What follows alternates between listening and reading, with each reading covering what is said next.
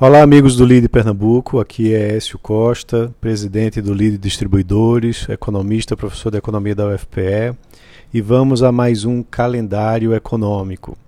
Essa semana promete ter muitas informações importantes e eu vou agora apresentar um pouquinho delas para vocês. A gente tem aí a bolsa com muitas expectativas. Na semana passada, ela teve uma semana de forte queda, somente na segunda apresentou elevação e fechou a semana aos 117 mil pontos, com temores renovados aí sobre o problema fiscal, a questão fiscal aqui no nosso país e também a, a lentidão com que a vacinação está acontecendo.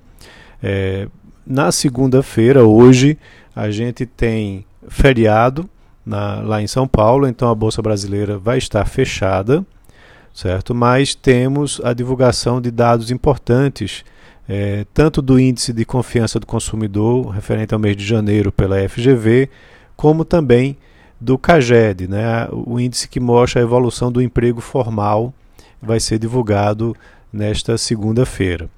É, já na terça-feira, a gente tem algo importante, né, que é a, o início da divulgação dos resultados da temporada de resultados do quarto trimestre do acumulado do ano das empresas brasileiras, é, onde começa com a Cielo.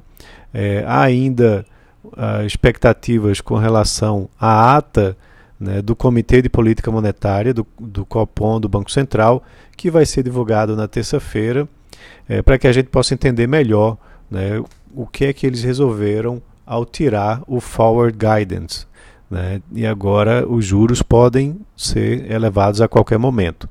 Mas o consenso do mercado fala de que fala que isso provavelmente só vai acontecer a partir de maio. É, na terça-feira também vai ser divulgado o IPCA 15, né, que é a prévia da inflação do nosso país para o mês de janeiro, certo? Onde a expectativa é que haja alguma descompressão aí da inflação né, com o alívio aí em alguns preços administrados. É, então, a terça-feira promete termos informações muito importantes né, para a nossa, é, para a nossa economia.